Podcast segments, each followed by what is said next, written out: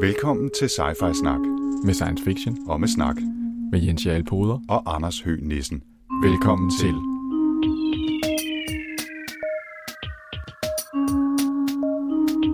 You're traveling to another dimension. A dimension not only of sight and sound, but of mind.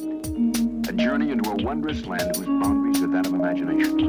Your next stop, Sci-Fi Snak. Nå, Jens, øh, vi havde jo lige akkurat slukket mikrofonerne efter episode et eller andet af Sci-Fi Snak, hvor vi talte om Late of Heaven, og så sagde du, hey, skal vi ikke lige lave en episode mere Det var overhovedet ikke noget, jeg lige sagde. Det havde vi aftalt for længe siden. i et eller andet alternativt univers, hvor du havde drømt, Hvor at det var drømt sådan. Ja. Hvad er det for en alternativ episode, vi skal lave så? Jamen, jeg tænker, at øh, vi faktisk har fået flere opfordringer. Nu vi skal snakke om, nu skal vi lade som om, at vi læser vores kommentarer på Goodreads. Nogle af det, vi er til for opfordringer for, også på Twitter, der kunne vi ikke lige lave sådan en top-liste over fede bøger, vi har læst i år. Mm. Ja, selvfølgelig sci-fi bøger. Så, Så- så, det har vi gjort. Så det har vi gjort. Vores top 3 Top 3.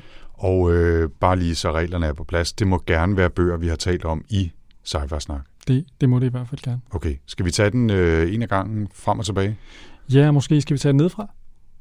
Oh, har du ligefrem øh, ranglistet dem? Selvfølgelig har jeg ranglistet. dem. Det Okay. Du, det har du sikkert også gjort. Det har jeg så også gjort nu. Ja. Fedt. Skal vi starte nedefra? Vil du lægge ud?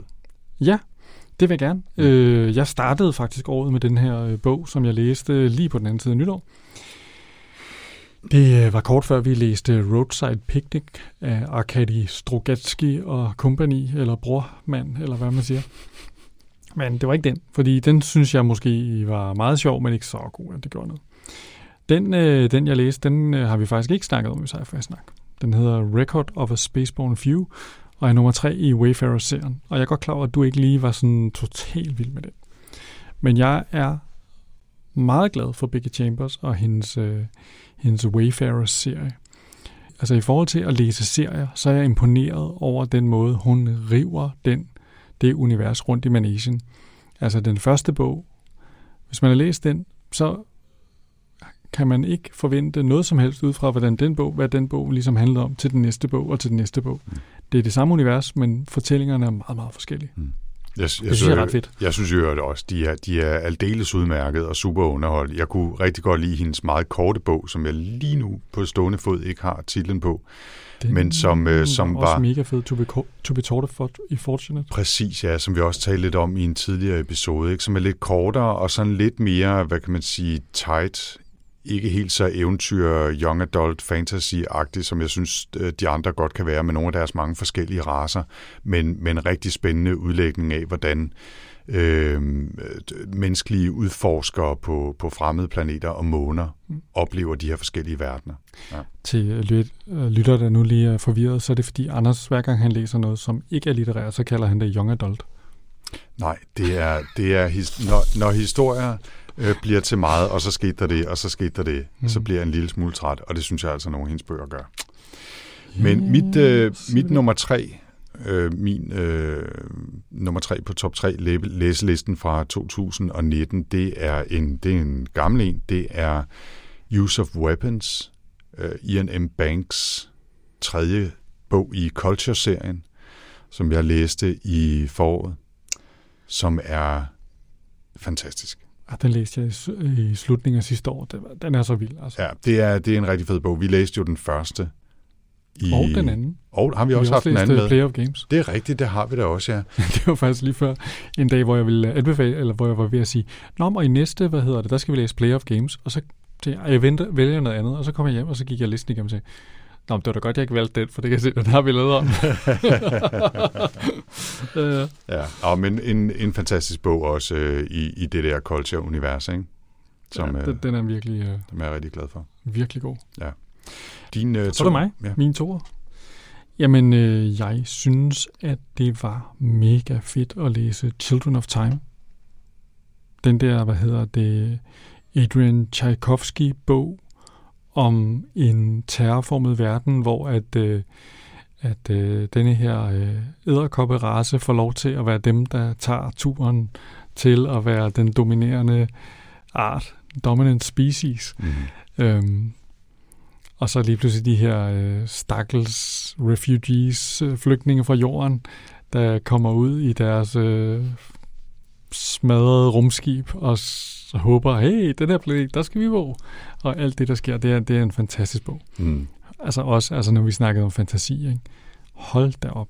Altså sikke en, øh, en evne til at, at tænke en verden øh, ud af UI. Altså ud af, at han, han er jo ham her, Tchaikovsky var jo så åbenbart øh, insektekspert, så han, han havde noget at have det i. Ikke? Altså, den, synes jeg var fantastisk.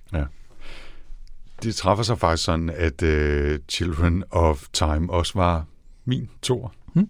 Og jeg har faktisk også tilladt mig at sætte efterfølgeren på, den der hedder Children of Ruin, Ja. hvor han bygger videre på, på det samme univers, øh, den, den samme grundlæggende idé, men det, hvor det er æderkopper i Children of Time, der bliver udsat for sådan en slags øh, hyperaccelereret evolution, så er det blæksprutter i, øh, i efterfølgeren. Og det kommer der også en masse ballade ud af. Den er ikke helt på niveau med etteren, og man har jo ikke helt den samme fryd ved at opleve den her crazy idé blive udviklet, som man havde, da man støtte på æderkopperne første gang i, i Children of Time, men den holder, og han skriver pissegodt. Mm. Mm. Altså, og det er et fantastisk univers øh, med, med øh, en blanding af både satire og spænding og, og spændende øh, eksistentielle idéer, synes jeg. Så, så ja, det var, det var en stor læseoplevelse, eller de var store læseoplevelser. Så den, den øh, melder jeg mig gerne under fanerne til. Mm-hmm. Og hvad var så din bedste science fiction læseoplevelse 2019? Ah, Det var noget, jeg har udskudt længe. Jeg, jeg kunne simpelthen ikke tage mig sammen til at gå i gang med den, fordi jeg ligesom ikke rigtig havde. Men det er en anden af mine store øh, kvindelige sci-fi-heldinder. Øhm, det er Margaret Atwoods uh, The Handmaid's Tale. Mm-hmm. Det synes jeg var godt nok var rigtig dejligt at få læst den og få snakket om den, om den her i sci-fi-snak. Det var, det var rigtig godt. Øhm, jo, en, igen en, en, en historie, der er skrevet for mange år siden, hvor man sidder og tænker, har de, får de breve fra fremtiden, når de skriver deres bøger? Det Hvor virkelig, gemmer de tidsmaskinen? Ja, præcis. Det er Ja. meget imponerende. Det er jo kun et par episoder siden, vi talte om den i Cypher Snakker. Den vil jeg anbefale mig at gå tilbage og, og lytte til den episode. Og selvfølgelig også læser bogen. Mm. Det er, det er også en klassiker. Jeg er sprunget i en helt anden retning, må jeg indrømme, og, og snyder lidt, fordi jeg vælger en trilogi her øh, i, i, til, til førstepladsen i 2019. Det er Infomocracy-trilogien af Molka Ann Older, som jeg ikke tror, du har læst noget af overhovedet. Nej. Nej. Det er øh, en, en trilogi, som handler om en, øh, en fremtidsverden, vi er sådan henne i slutningen af 20'erne, på vej hen mod år 2100, og verden er opdelt i sådan nogle øh, celler af 100.000 indbyggere, hvor man så lokalt stemmer om, hvad det er for et styre, man vil have. Og så er der selvfølgelig nogle styre, som har Øh, dusinvis eller hundredvis af celler, og ligesom har supermajoriteten i, i hele verden, men der er meget lokal styre. Og så er det en verden med augmented reality og, og sådan nogle øh, øh, hvad hedder det, semi-intelligente øh, blimps, øh, som man lader sig transportere rundt i, men også en verden med, med klimakriser og alt muligt andet. Og, og jeg, jeg kan virkelig godt lide den der blanding af sådan et bagtæppe af teknologi og fremtid, hvor det, der i virkeligheden er vigtigt, er forholdet mellem mennesker og, og udvikling af vores demokrati og det politiske spil, som kører på selve scenen foran det her bagtæppe. Ikke? Og jeg synes, det er, det er virkelig godt skrevet, og, og netop med enormt meget fokus på karaktererne, og ikke bare kan man sige, teknologien og handlingen. Så uh, Infomocracy-trilogien uh, med Infomocracy, Null States og State Tectonics uh, som de tre bøger, som, uh, som jeg har læst i år, uh, og får et kæmpestort to tommelfingre opad herfra. Fedt. Dem skal jeg da i gang med, kan jeg godt høre. Ja, det tror jeg, du bliver nødt til. Ja, det lyder som noget for mig.